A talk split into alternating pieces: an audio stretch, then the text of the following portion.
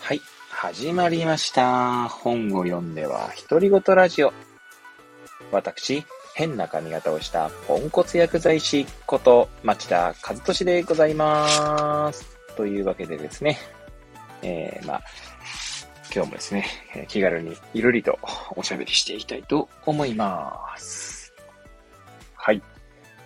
前回にですね、引き続き、体はゆくですね、伊藤和沙さんの本を読みながら、独り言をつぶやいていきたいと思います。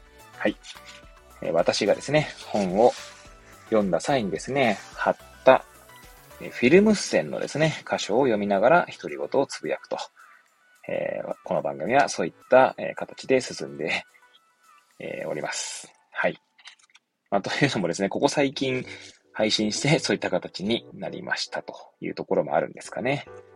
はい。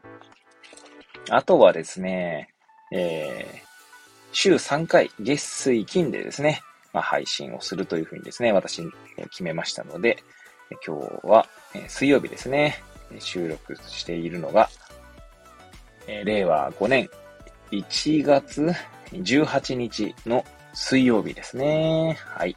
ちなみに時刻が22時30分を回ったところでございます。はい。前回はですね、第3章、リアルタイムのコーチングの途中でですね、終えたと。約半分ぐらいいったとこですかね。そこで終えた感じですね。なんで今日は、少なくとも残り半分を語っていければいいんじゃないかなと思います。はい。ということでですね、今日もいつものようにですね、私のこの配信のですね、背中を押してくださるですね、尊敬する読書術研究家さんことパパさんですね。パパさんの番組、子育てパパ×読書体験ラジオですね。そちらの番組、もしくはパパさんですね。その存在、パパさんの存在にですね、感謝しながらですね、今日も配信を始めていきたいと思います。はい。ということでですね、前回はですね、136ページまで読みましたね。はい。この第3章が、109ページから始まっておりますけれども、小池秀樹さんというですね、研究者の方の、なんて言うんでしょうね、お話でございます。はい。ちなみに、ざっとですね、前回を、ざっと、しかも私の記憶をしている限り、ちょっとこうね、まとめてお話ししていきたいと思いますけれども、前回はですね、その第3章が第3章を語る中でですね、その小池さんがですね、画像処理ですね、画像処理で、この体はゆく、その身体と意識ですか、はい。そして技能習得のメカニズムというところですかね。はい。そのできるということに対しての、小池さんの研究、そんな立ち位置で紹介されていったわけです。まずですね、そのカメラですね。カメラをどこの位置に、どこにカメラをやるのかみたいな、設置するのかみたいな感じですね。しかも小池さんはその渦中ですね。渦中って言うんですかね。例えばサッカーであれば、サッカーの試合の最中のその映像ですね。を、なるべくですね、しかもその、なんて言うんでしょうね。テレビで流れるような、ピッチを全体的に俯瞰したような映像ではなくですね、その選手の、視点だったり、あるいはボールの視点ですね。そういったところから、なんて言うんでしょうね。その運動の最中ですね。に、どういったことが行われているのかというのを、まずそのデータとして入れながら、しかもそのデータですね、その映像データというのはですね、バーチャル空間での映像データとかも入っていると。これがまた結構驚きでしたね。はい。で、まあそういった映像を AI に、学ばせると。ディープラーニングってやつですかね。機械学習ともでもいいんですかね。はい。しかもその AI というのは、汎用型 AI ではなくて特化型 AI ですね。で、まあこの2つの言葉の違いは、汎用型というのはですね、皆さんが多分イメージするであろう。それこそ、私が配信で例えに出したようなですね、まあ、ターミネーター、もしくは、マトリックスですかね。まあ、そういった世界に出てきそうなのが、まあ、人間の代わりになるようなのが、まあ、汎用型 AI と言われるものです。特化型 AI ですね。それに対しての特化型 AI というのが、まあ、なんていうんですかね。例えば、今回の小池、秀樹さんの研究で言えば、画像処理に特化したものですね。はい。しかもその画像処理というのは、まあ、どういった処理をするかというと、まずその、まあ、前回に、はい、紹介したやつだと、モノアイというね、カメラがあります。それは、スポーツ選手の、その胸の位置ですね。胸の位置にカメラが設置してあって、しかも魚眼レンズかなんかでしたかね。そして魚眼レンズは、視野角が280度ぐらいでしたかね。はい。確か馬が350度と記載されていたと思いますので、はい。まあ、草食動物に近い形ですね。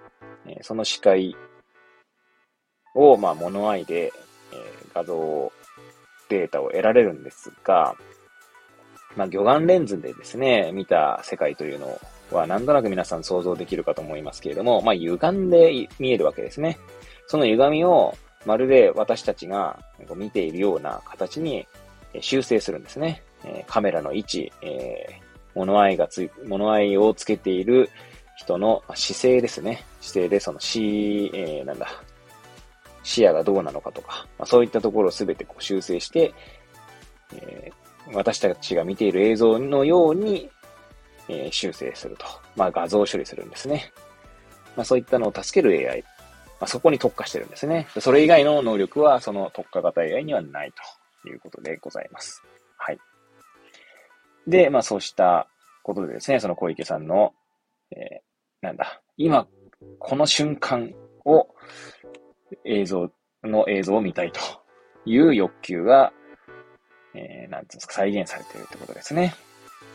そして、この第3章のタイトルですね。見出しにもあります。リアルタイムのコーチングというのをそれが可能にすると。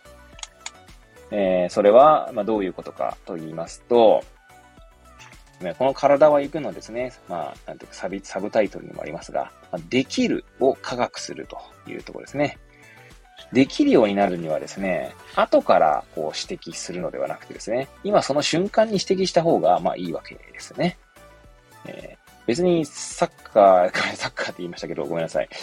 まあスポーツに限らずだと思うんですけど、まあ、何かあった時にですね、後から言われてもですね、いや、その瞬間に言ってくれよみたいな感じになるわけですよね。はい。なので、今その瞬間にですね、まあそのコーチングをすると。はい。で、そういうことが可能になるための、まあ技術とも言えますね。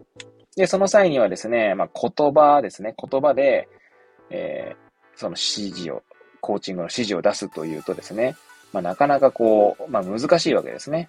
まあ、その例としてですね、伊藤浅さんの全盲の方とのまあ体験が書かれていたと思います。まあ、全盲の方がですね、全盲の方と一緒に、たこ焼きパーティーをするというですね、確かシチュエーションだと思いますけれども、たこ焼きパーティーをするときにですね、その全盲の方が、私もたこ焼きをこうひっくり返したいと言ったようなんですね。で、それをどうやるかと。で、最初のうちはですね、もっと奥とかですね、右に何センチとか言ってたわけなんですけど、まあ、そういった言葉ですね、右に何センチって言ってもですね、どこから何センチ、それは基準ですね、基準までこう、まあ言えないわけですよね。仮にそれをじゃあちゃんと言ったとしましょう。で、それをその瞬間に言えるのかって話もありますね。で、もっと奥へって言ってもですね、どこからもっと奥へ、そしてどれぐらい奥なのかみたいなところがですね、まあ、言葉ではまあ、今その瞬間にはですね、伝えづらいというところですね。はい。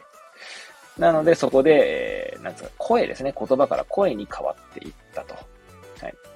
はい。とかですね。とか。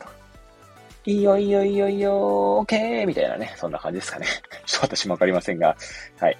実際にどうだったかわかりませんけれども、はい。まあ、そんな感じに変わっていったみたいな話がありましたね。はい。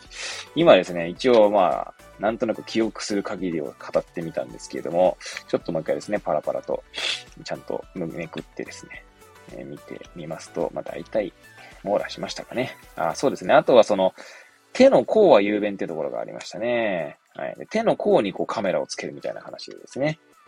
で、その場合に、こう全体をわかんなくてもですね、なんかこう、なんていうんですかね、文脈などからその全体を推測するみたいなことだったりとか、そうですね、この小池さんの、いちいち解剖学のことを考えながら見てはいないですよね、みたいな話とかね、ありましたね。まあ、チョキっていう、こう、グーチョキパーのチョキの形を見たときにですね、まあ、それを解剖学的にですね、この骨とこの骨が、みたいな。でどういった筋肉の形、筋肉がこうなってみたいなことは、まあ、誰も考えないと。仮に解剖学に詳しい人でもそんなことは考えずに、これがチョキを表していることはわかるっていうことですよね。はい。そんな感じですね。はい。そんなこともありましたね。今最後の手の甲の話の前はですね、思い出しながら語っておりましたね。で、意外と自分でもですね、意外と思い出して語れるもんだなと。はい。思いながら、こうして、本を読んでは独り言ラジオでですね、もう一回読み直していることが記憶に定着しているのかななんてね、肯定的にちょっと捉えてみました。はい。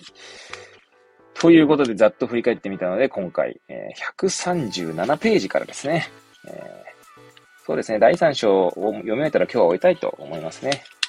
中途半端に第4章に入ってもですね、仕方ないのかなって気もするので、はい。では、早速ですね、今までは前回のこう振り返りみたいなことをしましたので、早速今回の部分というか、見出しですね。読んでいきたいと思います。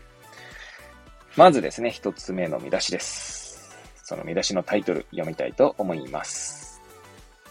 飛ぶ前に着地点がわかる。はい。この見出しもですね、結構まあな、そうでもないか。この見出しはですね、137から140ページの途中までですね、1、2、3、まあ4ページ弱ってとこですかね。はい。で、そしてフィルム付箋の数がですね、1、2、3、4、5。はい。5枚、貼ってあります。なので、まず、一つ一つ紹介して、それに対してですね、もう一度こう、なんか思ったことを語るという感じで、いきたいと思います。まず一つ目ですね、読み上げたいと思います。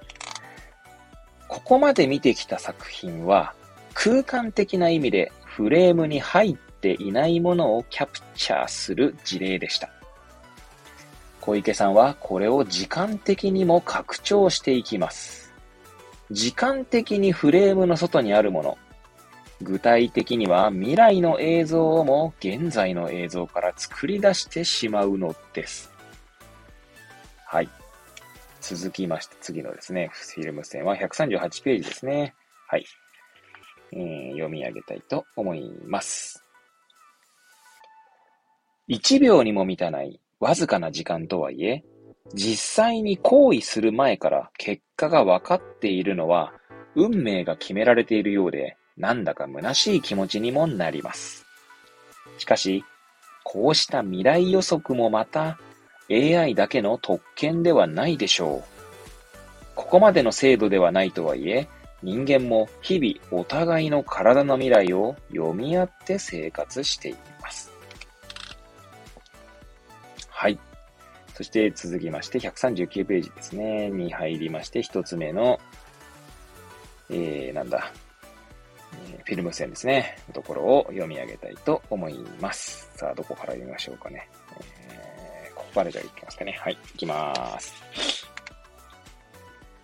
複数人で会話をしているときには、言いたいことがありそうな人に自然に発言権を渡すように場が動いていきます。体に現れるサインをお互いに出し、それをキャッチしながら関係を調整したり、お互いをケアしたりしている。という意味では、読み合いこそ身体的な社会性の基盤になっているとも言えます。はい。そしてもう一つですね、139ページもう一つですね、のフィルムス戦の箇所、読み上げたいと思います。つまり、未来予測はそもそも対戦型スポーツにおいて重要な要素であり、AI は人間がやっていることをトップレベルの選手並みの精度で可視化してくれているということになります。普通は体験できない選手の試合時のダイナミックな感覚を AI が追体験させてくれているとも言えるわけです。はい。最後の、フィルム線ですね。140ページ。はい。どうしようかな。これ一つ、段落一つ丸々読んじゃいますからね。はい。いきますね。はい。ドレイファスが5つの段階に分けて分析したように、選手自身は実践の中で瞬時に行っているその判断を直感、感、雰囲気というかもしれない。でもそこにはこれまでの膨大な経験を通して形成されたエキスパートならではの意識化されないノウハウがあるはずだと小池さんは言います。フレームに入っているものの先にあるフレームに入っていないものを捉える力。AI というブラックボックスが人間の体のブラックボックスを照らし出します。はい。ということで、5つの箇所ですね、紹介してまいりました。はい。まあ最初にですね、その空間的な意味で、の作品ですね、フレームに入っていないものをキャプチャする事例っていうのが、その物合いとかですね、あとは手の甲につけるカメラですね。で、そこでまあその空間ですね、多分画像的な空間っていうものをこうキャプチャーするという事例だったわけですけれども、それを時間的にも拡張していきますと。で、確かにですね、未来予測の話になってまいりましたが、そうですね、そういう意味では、PK 戦ね、カタールワールドカップではですね、惜しくもクロアチア代表に PK 戦で敗れましたけれども、我らがですね、日本代表は。はい。PK 戦ではですね、まあ私もキーパーをやっておりましたので、まあ未来予測をしているようなもんだと言われてみればそんな感じもしますよね。助走の、まあ位置、助走の距離、あるいは、その蹴る選手のですね、まあ視線の置きどころ、はい。あとは体の動作、はい。手とかね、はい。あとは助走の速度とかもね、結構ね、関係しますよね。まあ、あとは軸足というか、その、フォームのですね、感じっていうんですかね。はい。で、まあ、そこからですね、まあ、未来予測をして、まあ、飛ぶわけですね。はい。右か左なのか。まあ、基本的には右か左なのかどちらかなんですけど、まあ、高いボールなのか低いボールなのかみたいな。で、まあ、セーブするとか、まあ、成功するとかね。はい。あるわけですね。はい。まあ、こういった形でですね、人間もこの時間的なフレームの外にあるものっていうのも、まあ、予想しているし、まあ、それをこう AI でですね、その時間的なフレームの外にあるものもまあ予測できるというところなんですね。はい。で、二つ目のね、付箋でもね、1秒にも満たないわずかな時間でもみたいな話もありましたね。はい。いやー、そうですね。そういう意味では3つ目の、あれかな、付箋にも、ケアっていうね、単語が出てきましたね。まあ確かに、その表情だったり、なんていうんですかね。本当のわずかな仕草でですね、きっとこの人はこんなことをしそうだなとか、はい。まあ、立ち上がりそうだなとかですね。足が不自由な方がですね、まあ、こう、ね、どうするかなみたいな、そのケアケアというか、ケアには、その予測というものがですね、つながっているんじゃないかなと思いますね。まあ、これはですね、そのうち紹介しようかと思いますが、なんだっけ、ケアとは何かでしたかね。村上康彦さんの、はい、本があります。新書ですね。はい。まあ、私のバイブルともなっている本ではございますが、まあ、そちらもですね、今後紹介していきたいと思いますけれども、この番組でですね、はい。その動きの起こりっていうんですかね、そういったものをこうキャッチするんですね。そのケアラーというと、その本には書いてありますけれども、で、その未来予測をしているケアラーはですね、とも言えるんじゃないかなと思いますね。で、そういう意味ではその139ページのその3つ目の付箋に貼ってある文章のですね、読み合いこそ身体的な社会性の基盤。なんかいいですよね。この響きが多分良くて間違いなく貼ったんだと思いますね。はい。で、まあ4つ目とかですね。まあ未来予測というのは、まあ、AI がですね、まあ、追体験させてくれるみたいな話もありましたね。はい。そして最後のところは、まあ、そのドレイファスさんの5つの段階っていうのをですね、もう一回、ちなみにそれ確か5つの段階っていうのはですね、確か第2章にですね、出てきましたかね。ちなみに第2章の、そうですね、89ページですね。はい。一応、そのもう一度、ドレイファスさんの話をちょっと軽く紹介したいと思いますが、89ページですね。哲学者のヒューバート・L・ドレイファスさん。はい。技能の熟達の段階に関してですね、まあ語っているわけですね。そしてそこではですね、大人の技能獲得と子供の知的学習は向きが逆だという話が書かれておったかなと。そしてそんな技能獲得を5つの段階に分けているわけですね。ビギナー、中級者、上級者、プロ、エキスパートの5段階と。まあ、このまま紹介していきますかね。もう一度ね。はい。ビギナーは規則を覚える段階と。続いては、中級者は文脈不要の規則だけではなく、状況依存の規則をも身につける段階。続いて、上級者になると、機械的に規則を守るのではなく、その都度の目的に応じて判断を下すようになりますと。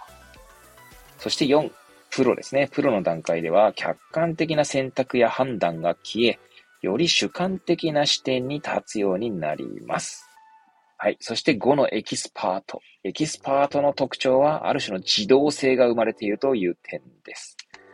物事が普通に進んでいる限り、エキスパートは問題解決もしなければ意思決定も下しません。ですね。はい。こちらは、このドレイファスさんの本のですね、一節が引用されておりますね。はい。どうしましょうね。この本の引用。まあ、読みますかね。せっかくですし、とかして。はい。結構長いですが、まあ、読み上げたいと思いますね。はい。まあ、エキスパートのことが書かれている箇所なんですね。このドレイファスさんの本のってところでございますが。はい。これあれかな、暗黙知の次元の話なのか違う。ちょっと、まあ、いっか。はい。じゃあ、いきたいと思います。エキスパートになると、経験に裏打ちされた円熟した理解力に基づいて、何をすべきかが判断できるようになる。刻々と変わる状況に対処することに没頭し、問題を客観的に見て解決しようなどとは思わないし、先の心配をしたり計画を立てたりもしない。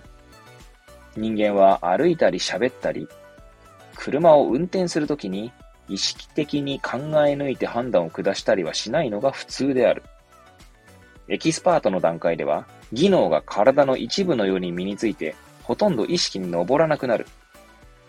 エキスパートのドライバーは車と一体になり、体を動かすというより、車と自分が一緒に動いているように感じる。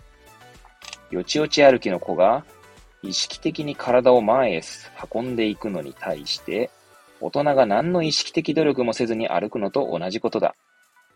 パイロットの話になると、ビギナーの頃は飛行機を飛ばせているという感覚があったが、ベテランになると飛行機が自分で飛んでいくように感じるというと。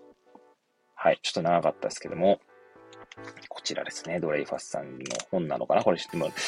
まあ、どの本かっていうのが、これなんか、ありましたね。ヒューバート・ドレイファスさんのですね、純粋人工知能批判という本があるようですね。これおそらく純粋理性批判からもじってるんだと思いますけれども、はい。純粋理性批判はカントでしたっけか、ちょっと、すいません、忘れましたが、はい、哲学者のですね、はい。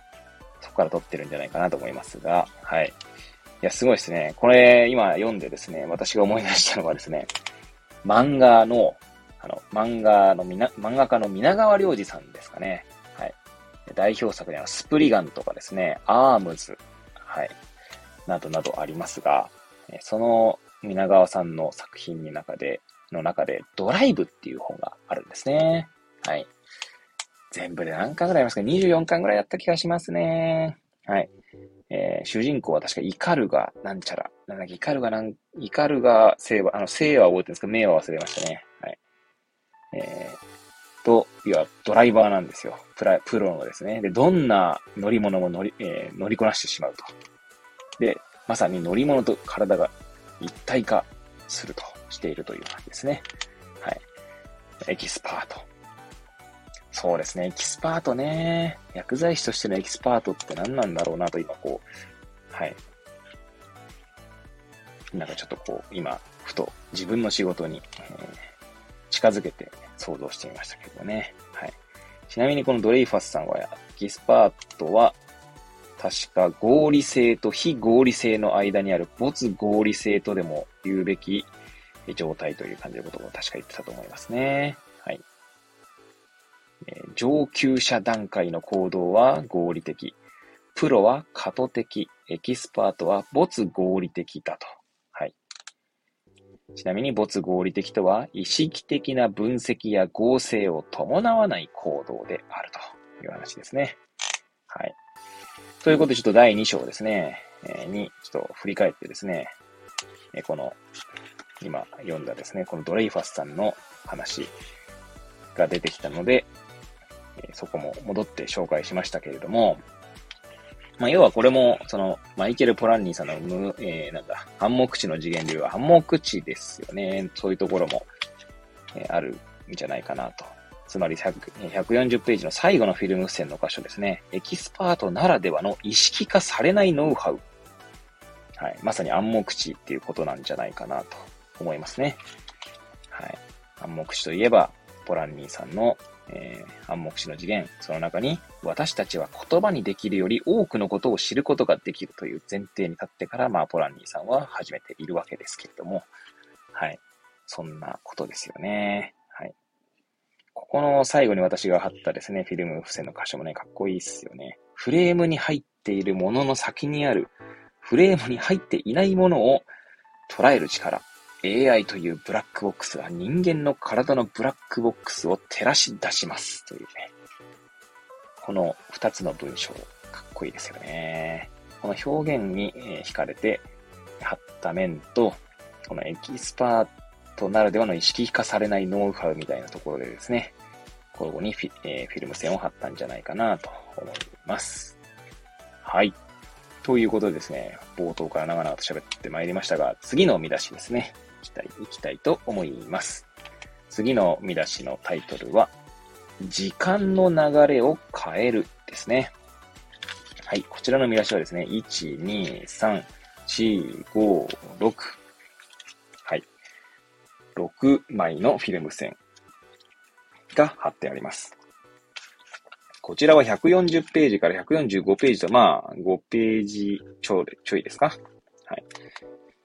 まあ、そのうちの 1ページはですね、全部図なので、はい。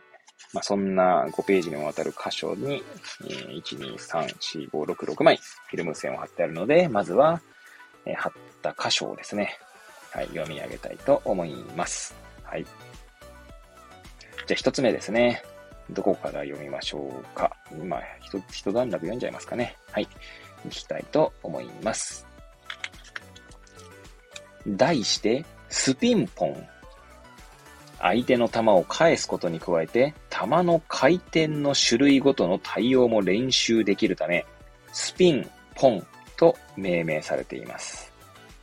卓球は全力疾走しながらポーカーをしている競技と言われるほど、読み合いが重要な意味を持つ競技です。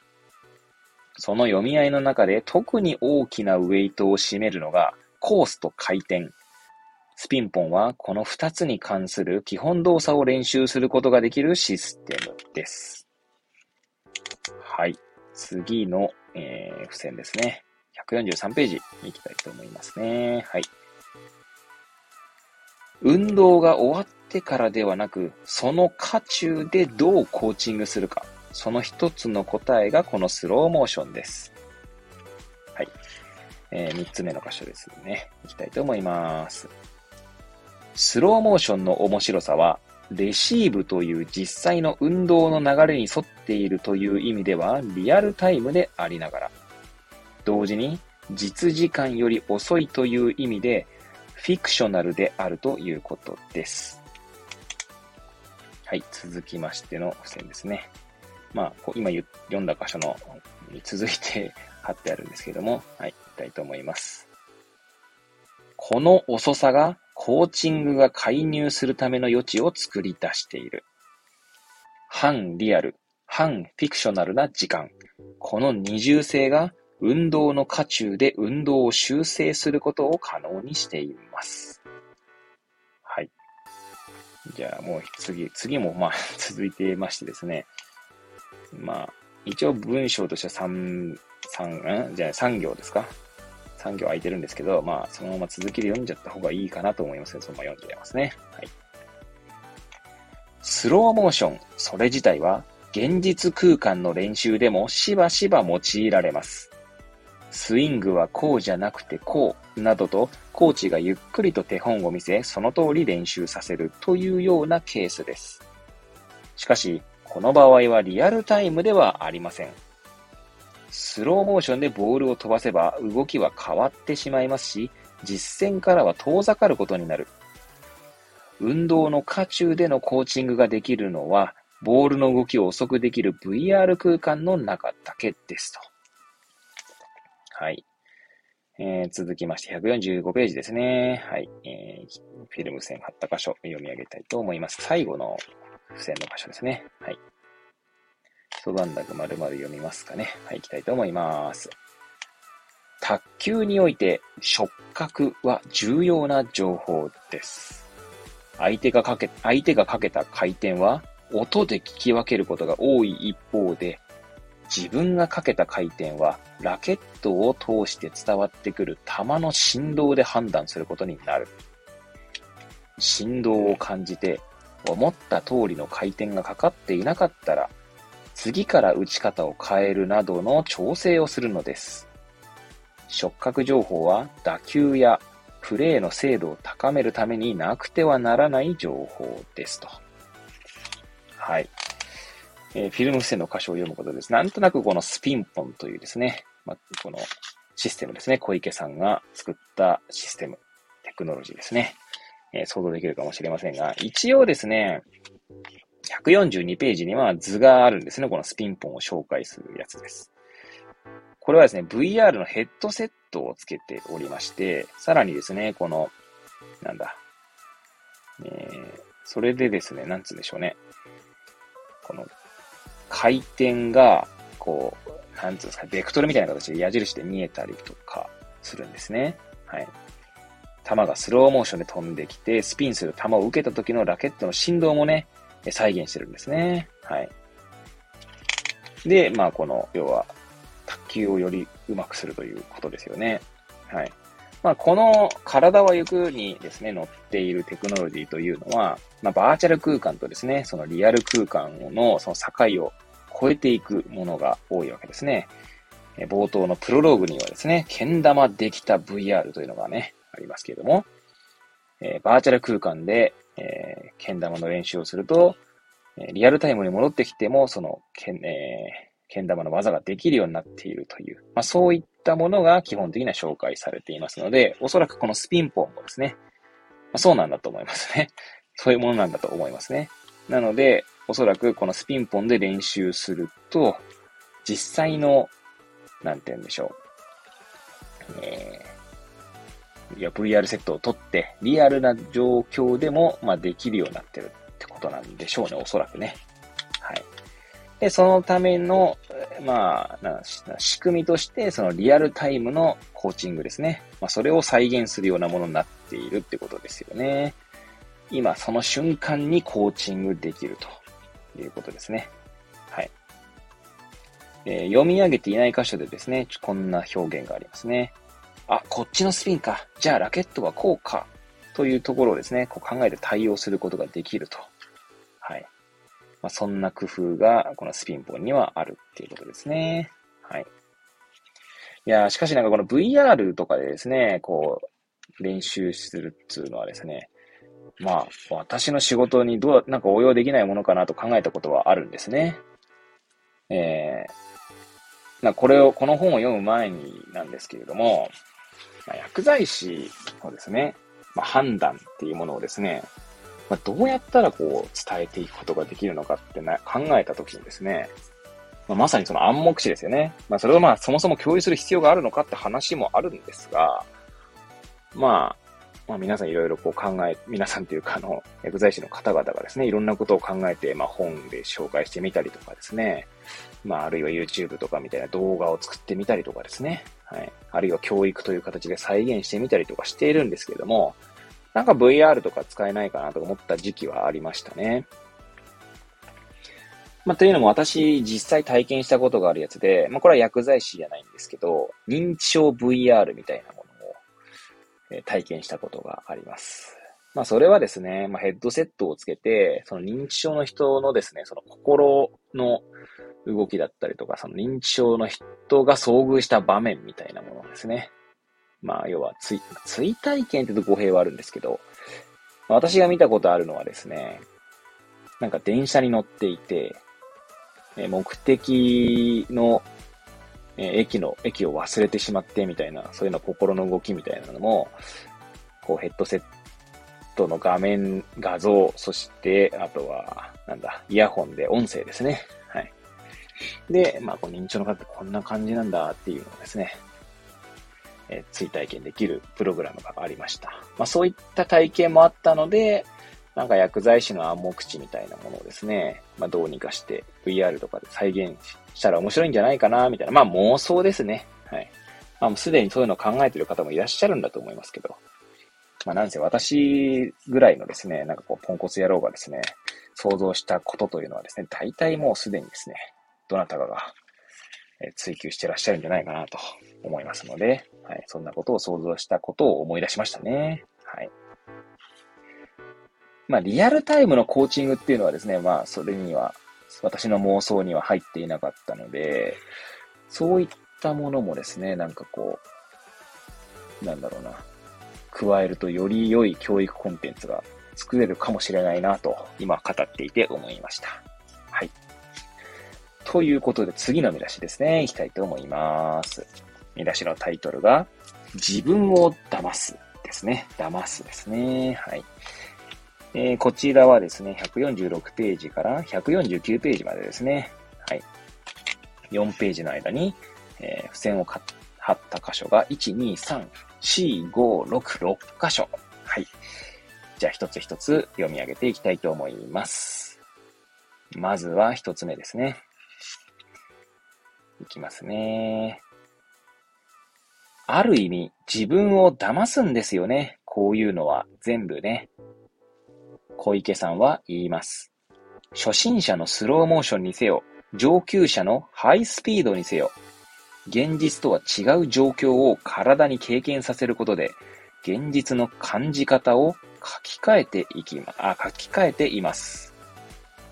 他にも自分の体の動きを重く見せる、使っている道具の重心の位置を変えるなど様々な騙し方のバリエーションが考えられそうです。はい。二つ目ですね。いきたいと思います。作られた環境であったとしても、その環境が体から引き出す能力は本物です。できるを目指すプロセスにおいて、騙すを利用するということは、環境の中で運動を構築するという体の特性を生かすということです。はい。3つ目の箇所ですね。いきたいと思います。体は自分の行為の結果を見ながら、行為そのものを調整していきます。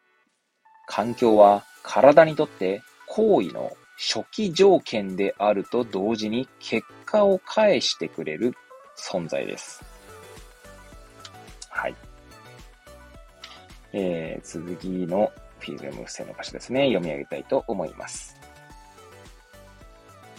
発話するとき、私たちは骨伝導と空気伝導の2つのフィードバックを受け取っていますが、この技術は空気伝導に介入することで本人の自己イメージを書き換え騙しています。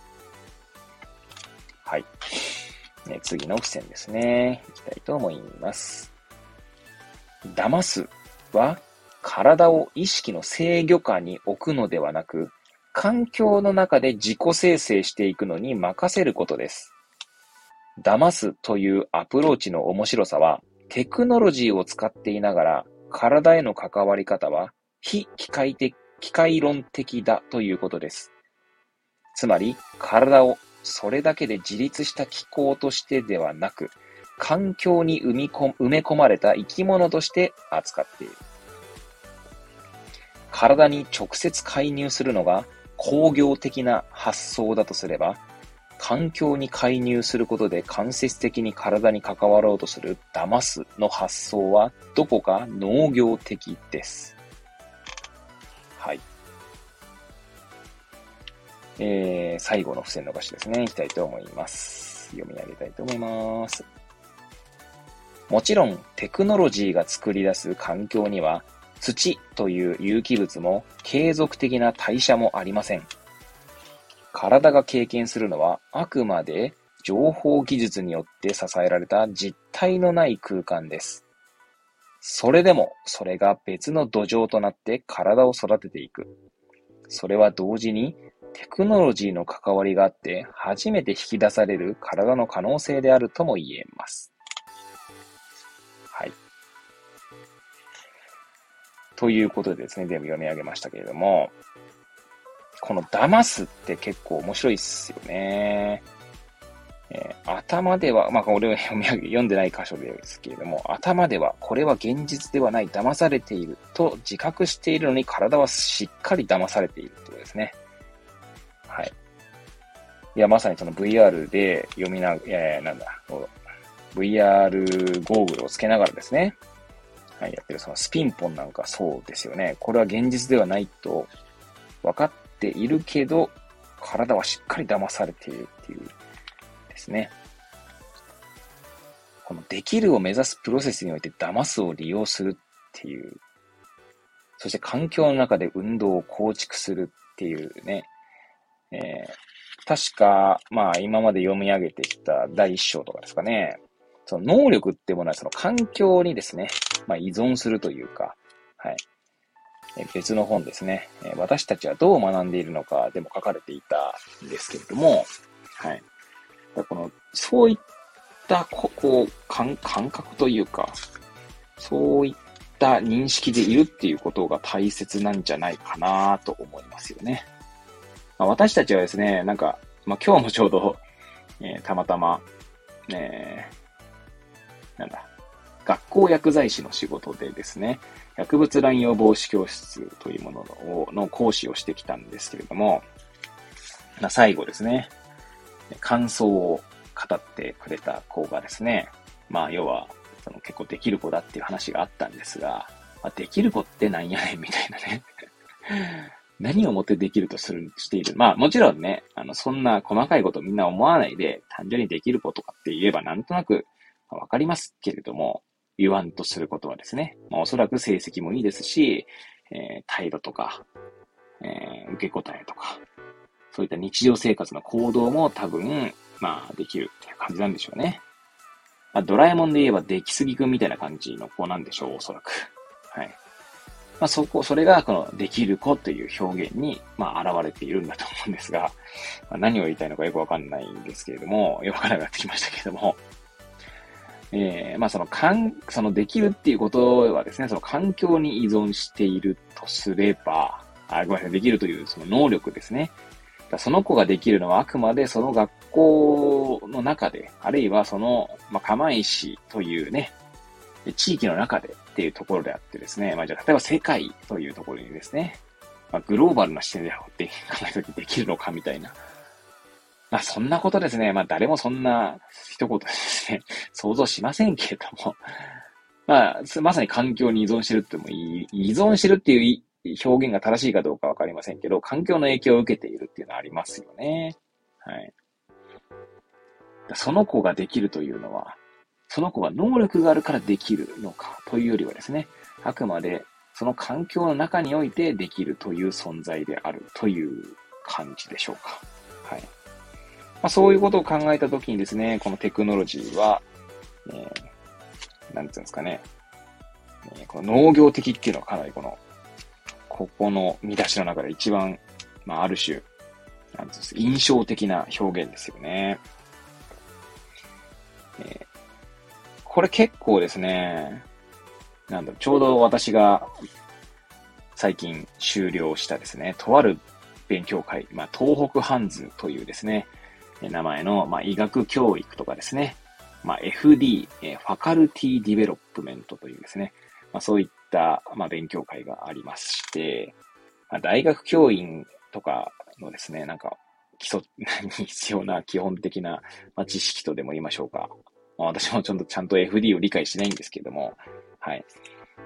そこではですね、その機械論的な、その教育の歴史みたいなところを学ぶセッションではそんなことも学びましたが、機械論的というとですね、その工業的な発想になって、じゃあ医学教育で言えばですね、できる医者を育てるには、はい。じゃあできる医者というものをですね、解体していって、分析していって、分けて考えていって、でそれを、抽象化してですね、学生にどういった形で適用すればですね、その子はできるようになるかみたいなことが、語られがちなんですけども、そういった工業的な発想ではなくて農業的な発想ですね。農業はこの土壌を調整することで作物を良い状態に導く側面というのがここに書かれておりますけれども、環境を整えるっていうところなんでしょうかね。でも確かにそれってなんていうんだろうな。今はこの私が最近終了したその勉強会の話で言いましたけど、今語ってて思ったのはですね、例えばサッカーで言うと FC バルセロナというね、大変有名なクラブチームがスペインにありますけれども、リオネル・メッシさんとかはですね、そこの、下部組織出身でございますが、はい。そこもある種環境がいいから、いい選手が育つっていうところはありますよね。もちろんそれはハード面、練習、場とか、クラブハウスとか、あるいは、なんていうんでしょう、寮っていうんですかね。あとは勉強ができる場所だとか、そういったこともありますけれども、ソフト面っていうんですかね、コーチ、あるいは、なんていうんですかね、その芝の管理とか、いろんな方が携わっているわけで、そういった環境がいいからこそいい選手が育つ。そして、いい選手が育つには、そこに、当然様々なというか、たくさんの才能が集まるからこそ切磋琢磨して、原石が磨かれ、ダイヤモンドになっていくっていうところがあるので、仮にハード面の環境が良くてもですね、極端な話で言えば、なんていうんですかね、その、才能が集まってこなければですね、もちろんそれでも、それなりにとか言うとちょっとかなり語弊がある表現になりますけれども、多分成長はするんでしょうけれども、はい。それこそもう世界一の選手がそこでは育ってきているわけなので、そういった意味で言えば、多種多様な才能が集まるからこそ、そういった選手が育っていくとも言えるんじゃないかなと。そう考えると、そうですね。それで結構、なんつうんだろうな、環境って大事ですよね。よくですね、我々薬剤師の世界でも、できる薬剤師にならないと、この先の世の中生き残っていけないよみたいな文脈で話されるんですけど、そしてあと薬剤師教育みたいなことがですね、語られたりするんですけれども、それにはですね、それを仮に学んだことをですね、座学とかそういう、勉強会とかで学んだことがですね、どうして活かせないのかみたいな現場でですね、それはやっぱりその現場の環境というものが、かなり大きな影響を与えてるんじゃないかなと思いますね。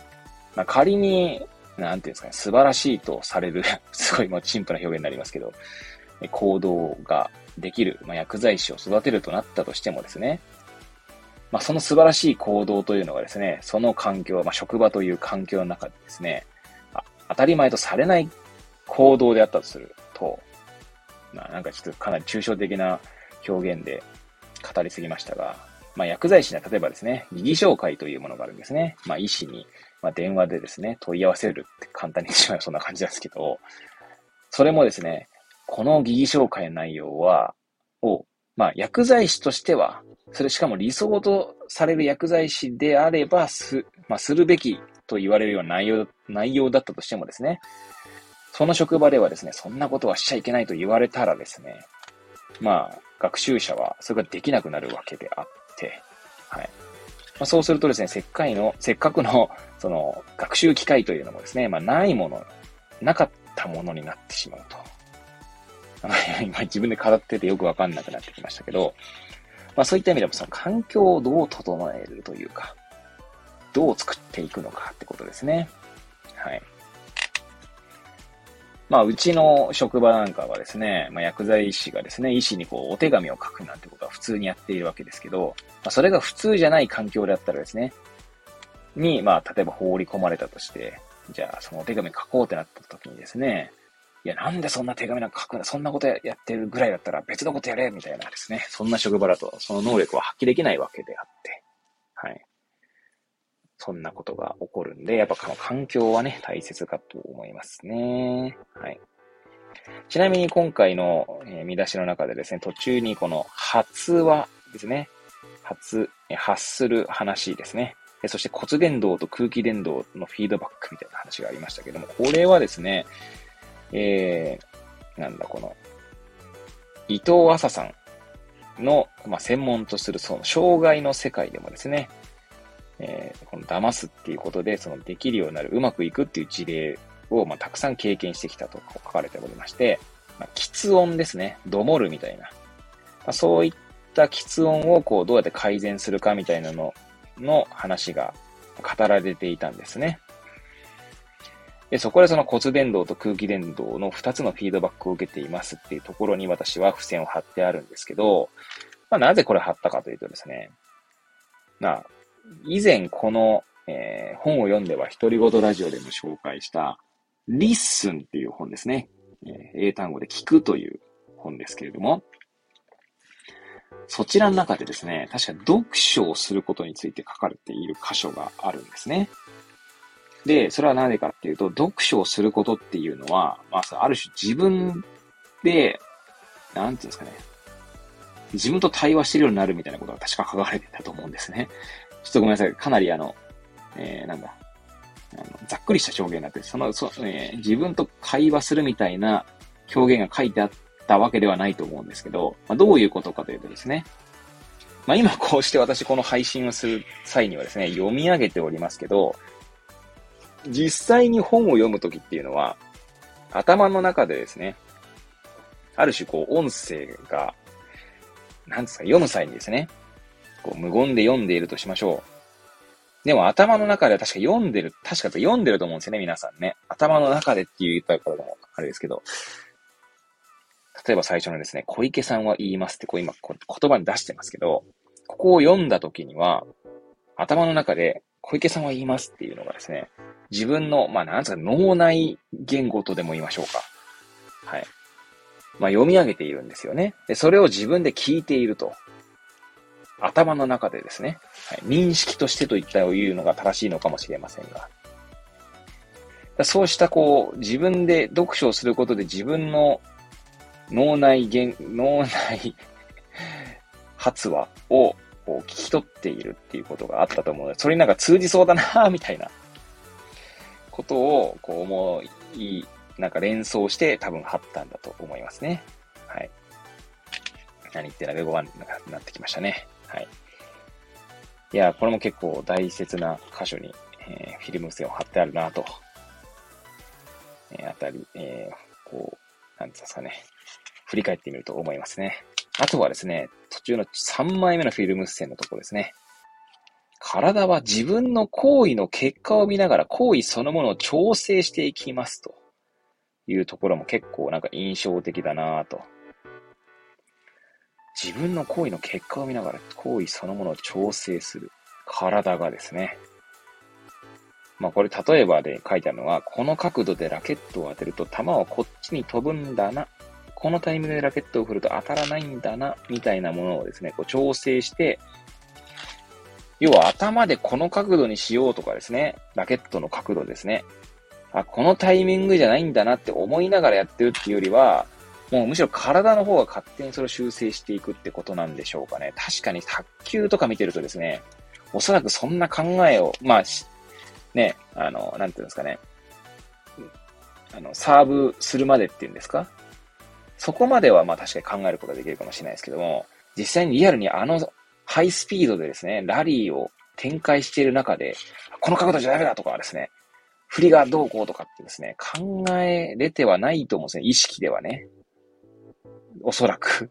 まあ私は卓球の、専門家でもなければ卓球選手でもないので、まああくまで素人が卓球の試合を見ていて思うことぐらいのレベルですけどね、なんじゃないかなと思いますね。はい。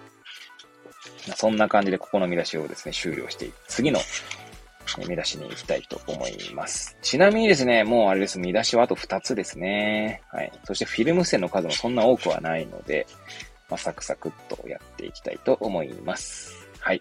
続きましての、見出しのタイトルはですね、バーチャルシャドウというものです。はい。ここには3枚のフィルム付箋を貼っております。だいたい1つ目。二つ目、三つ目はですね、まあ、一つの段落に全部入っているので、そのままいっちゃおうかな。まあ、途中でくくりってもいいですけど。はい。まあ、じゃあ読み上げたいと思いますね。まず一つ目なんですが、どこから、はい。ここから読むかな。はい。いきたいと思います。最初からですね。はい。環境に介入して体を育てる。この点に関して、本章の最後に注目したいのは、小池さんの影をめぐる作品です。影は環境と体の中間に位置する存在です。自分の動きに連動して動くという意味では、影は体の延長ですが、像そのものは環境の側にある。かつ、先に挙げたような喫音者の声のように加工して提示することが可能ですと。そして二つ目の付箋ですね。まあ最後ですね、これね。はい、いきたいと思いますね。はい。情報技術は、体と環境の間に通常の物理空間にはないフィードバックを作り出すことができます。そのことによって自分ではない自分や自分みたいな他者が生み出されますと。はい。最後ですね。そこに続く形で3つ目の付箋いきたいと思います。一方、そもそも学習とは自分でない自分を獲得すること、自分の輪郭を書き換えることに他なりません。意識の支配を離れたところに体を連れ出すという不安定ゆえの危険と、豊穣な可能性に満ちた学びの空間が情報技術によって開かれています。はい。この見出し、これでね、3枚読み上げましたね。ちなみにですね、この最初の付箋の箇所ですね、その喫音者のやつで言うとですね、さっきも読み上げたんですけど、喫音者のですね、このテクノロジーに関してはですね、音声合成技術を用いた喫音の緩和というのがですね、147ページですね。1個前の見出しのとこに取り上げられております。一応紹介すると、喫音の当事者が発した声をコンピューターに取り込み、リアルタイムで加工して本人に聞かせてやることで、喫音の発生を抑えようとする研究がありますと。はい。こんな研究があるんですね。それで多分おそらく、さっきのね、骨伝導と空気伝導とか、あとフィードバックの話につながったりするんですが、この研究でおそらくこの喫音を改善するんでしょうね。はい。それと、同じようにですね、喫音者の声を加工することを、するわけなんですね。この、さっき今言った、音声合成技術を用いた喫音の緩和というところではですね。はい。それと同様に、その影も、加工することができると。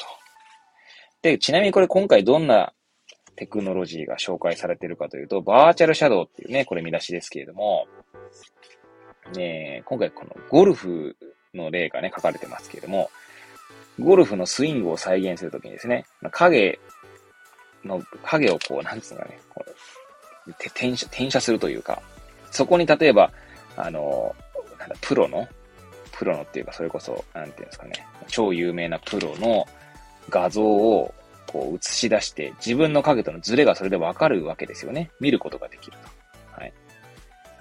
で、それを重ねるように、そのお手本に重ねるようにして、自分のフォームを矯正できるってことですよね。はい。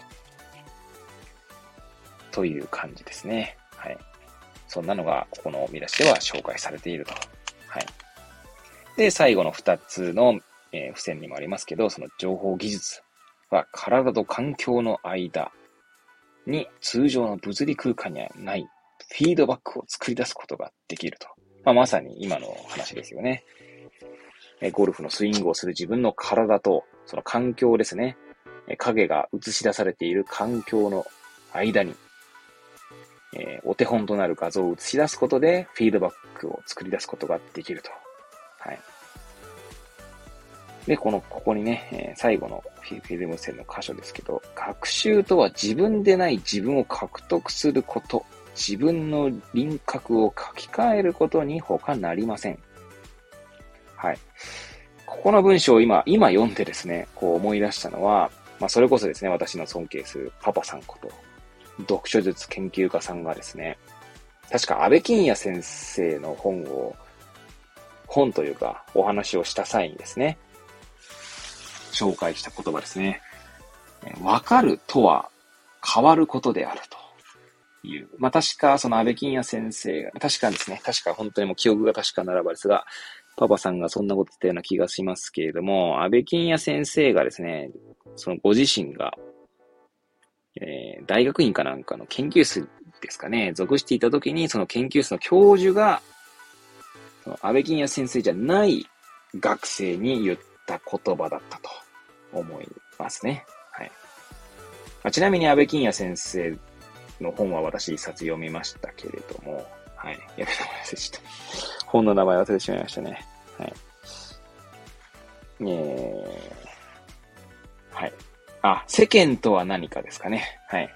を読みましたが、一橋大学のですね、名誉教授だった方でも亡くなられているんですけれども、はい。確か、はい。そうですね。はい。わかるとは変わることである。わかるって言った時にはですね、わかる前の自分とわかった後の自分というのは変化しているわけですね。だからこそ変わっていると。変われないと分かったことにならないということでもありますし、ね、ここにある自分でない自分を獲得することが学習である。自分の輪郭を書き換えることが学習であるというところですね。そして、ここにもありますね。意識の支配を離れたところに体を連れ出す。はい。もうこの体は行くのですね、この紹介する中で何度もね、こういった外側、外ですね、に通じる表現がいっぱい出てきますね。これも意識の支配を離れたところ、それは意識の外側っていうことですよね。はい。最初のね、第1章でもね、紹介しましたね。こうすればうまくいくという、自分なりの方程式の外側、という表現がね、ありましたけれども、やはりそういったことでしかですね、学習とか、変わることができないってことですよね。ある種自分を拡張させていくっていう行為にもあるのかなと思いますよね。技能獲得とかできるっていうことはですね、はい、どんどんこう広がっていくイメージを私は今持ちながら喋っております。もちろんそのイメージをですね、表現することはなかなか声だけでは難しいんですけども、はい、そんな感じですかね。で、前も語りましたけども、それをする、なんて言うんでしょうね、学習というか自分の外側に連れてっていってくれるものが、一本旅ですね。出口春明先生がおっしゃっている一本旅なんじゃないかなと思いますね。はい。私はそう思って、日々生きております。はい。ということで、最後の見出し、ようやく第3章も終わりに差し掛かってまいりました。最後の見出しのタイトルですね、いきたいと思います。お手本は型ではなくターゲット。はい。そしてここにはですね、この見出しには一つしか貼ってないんですね。フィルムステをね。私にしては珍しいですけど。ちなみに153ページの途中から155ページにわたっている、この見出しの中で一つだけですね。はい。しかも最後の段落の最初にフィルムステを貼ってありますので、この段落を読んで終えたいと思います。はい。読み上げたいと思います。学習が抑圧的なものから自発的なものに変わるとすれば、それは現場の人間関係や社会制度をも変える可能性を含んでいます。一見遠いように見えた画像処理の技術と生身の体。これらが結びつくとき、そこには教育というもののあり方を再定義するような新しい学びのスタイルが生まれています。はい。いやー、これなんかね、いろんなことを、この文章だけでですね、なんか想像しますけども。よく言われますよね、日本の教育がどうこうであら、うんちゃらかんちゃらみたいな言説はね。私もかつて語ってたと思いますけれども。今も全くですね、そう思わないわけではないんですが、でも現場でですね、いろいろこう、苦悩されている先生方もいらっしゃるんでしょうし、私の友人にもですね、教師もいますし、今日なんならですね、学校薬剤師としてですね、中学校に行ってですね、養護教諭の先生やら、校長先生やらとお話ししてきましたし、その学年の主任の先生なのかな、最後感想もこう聞いたりしましたけれども、ね、教育っていうもののあり方を再定義、ね、本当に。どうなればいいのかね、よくわかんないですけどね。ただなんか課題があるのは間違いないんでしょうけどもね、としか言いようがないですかね。私は別に教育に携わっているわけでもないですし、はい。そもそも教育とは何ぞやみたいな話もあるかもしれないですよね。学校教育だけが教育だけではないっていうことでもあるのかもしれないですし、はい。なんでここにね、学習が抑圧的なものから自発的なものに変わる。いやー、これがですね、できれば一番いいんだと思うんですよね。抑圧的なもの。ね。もう要は学校で勉強しなさい。学校に行きなさい。塾に行きなさい。わかんないです。抑圧的なものっていうところからそんな想像が、こう、ついついね、生まれてきますが。ね、勉強しなさい。試験に受かりなさい。みたいなね。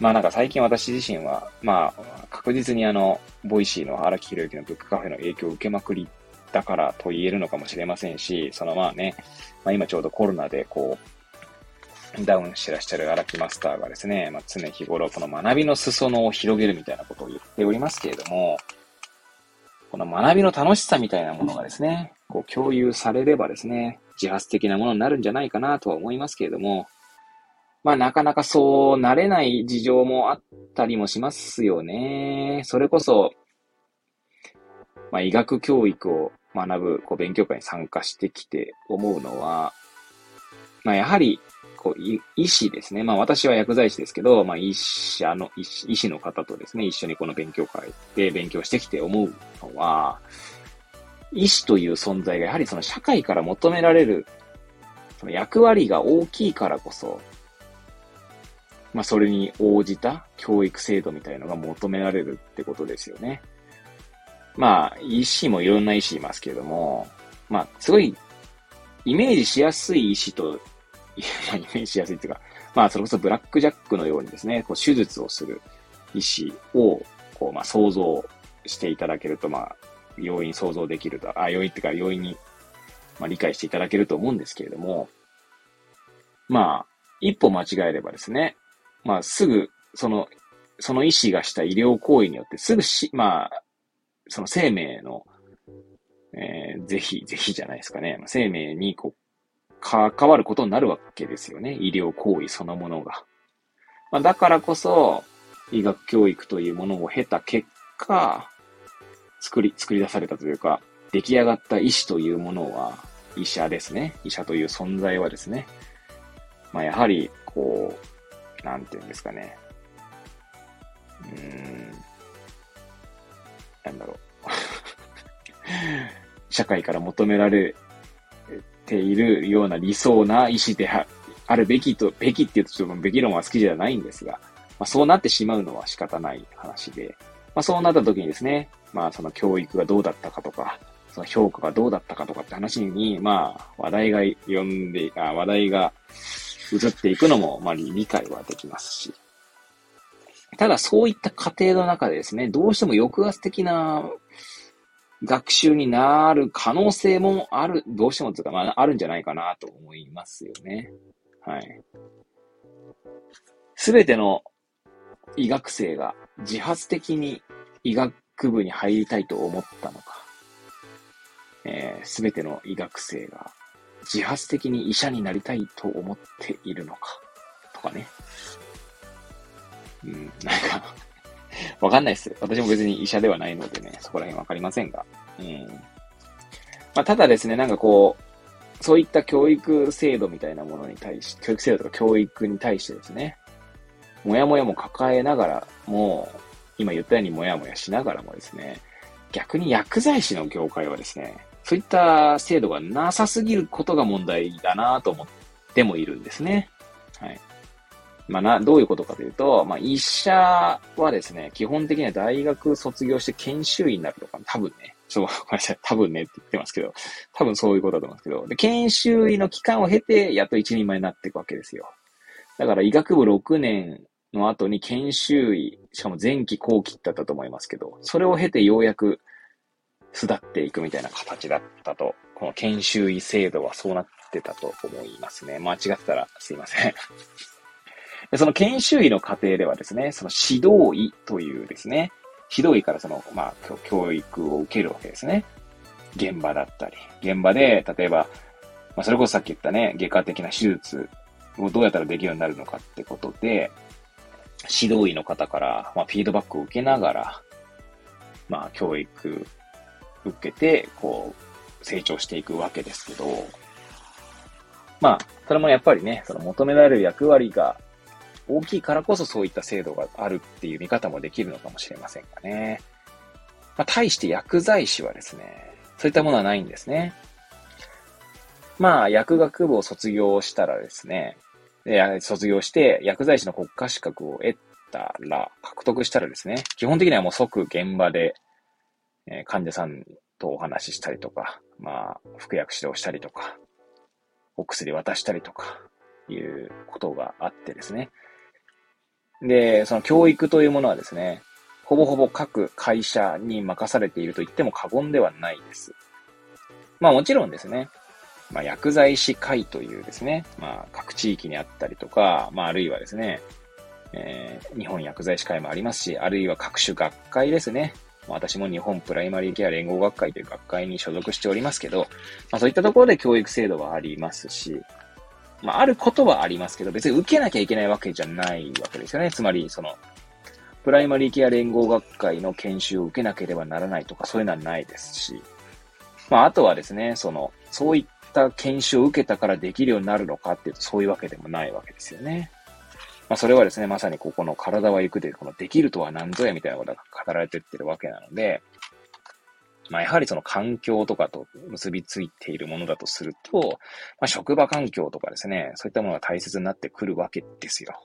はい。そういう意味ではですね、その指導医と研修医の関係性っていうのは、その職場の中でですね、実践の中で教育がなされていくので、まさに環境の中でどうやって発揮されるのかっていうのがですね、まあ、問われているわけですよね。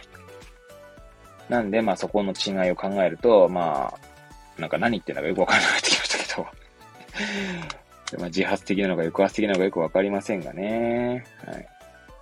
まあいろいろこう、教育とは何なんだろうなとか、学習とは何なんだろうなとか。まあそういう意味でこのね、本はテクノロジーでですね、そのできるっていうのを科学するっていうところがね、サブタイトルにもありますので、医学教育の場にもですね、テクノロジーというものがですね、どんどんこう介入してくるんでしょうね、今後は。はい。そんな、なんかもうよくなんだかよくわかんなくなってきましたけれども、とりあえず第3章終わりました。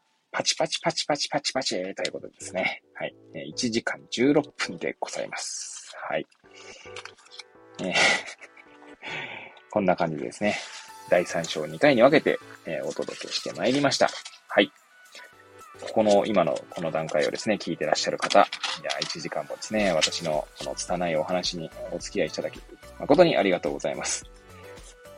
まあですね、こうやって読み上げておりますので、まあ、本の内容を紹介していることにもなるんですけど、まあ、ぜひですね、まあ、まだ、まあ、金曜日もですね、配信はしますが、体はゆく、ぜひ手に取ってですね、読んでいただきたいと思いますね。とても面白い本です。まあ、伊藤篤さんの本は、以前、この最初の第1回の時もですね、語りましたけれども、多分伊藤篤さんの本を、読むのは初めてなんじゃないかなと、ちゃんと読むのはですね、思いますので、とても読みやすい本ですね。そして学びの多い本だなと。そして面白い。何より面白い。まあ、そう考えますとですね、皆さんもこれをぜひ手に取っていただき、読んでいただきたいなと思いますが、はい。ということで、第3章が終わりましたので、次回金曜日はですね、第4章に行きたいと思います。はい。ということで、こんな長時間の配信に最後までお付き合いいただき、誠に感謝でございます。はい。ということで、次回もまた、お付き合いいただければ幸いでございます。はい。それではまたお会いいたしましょう。さようなら。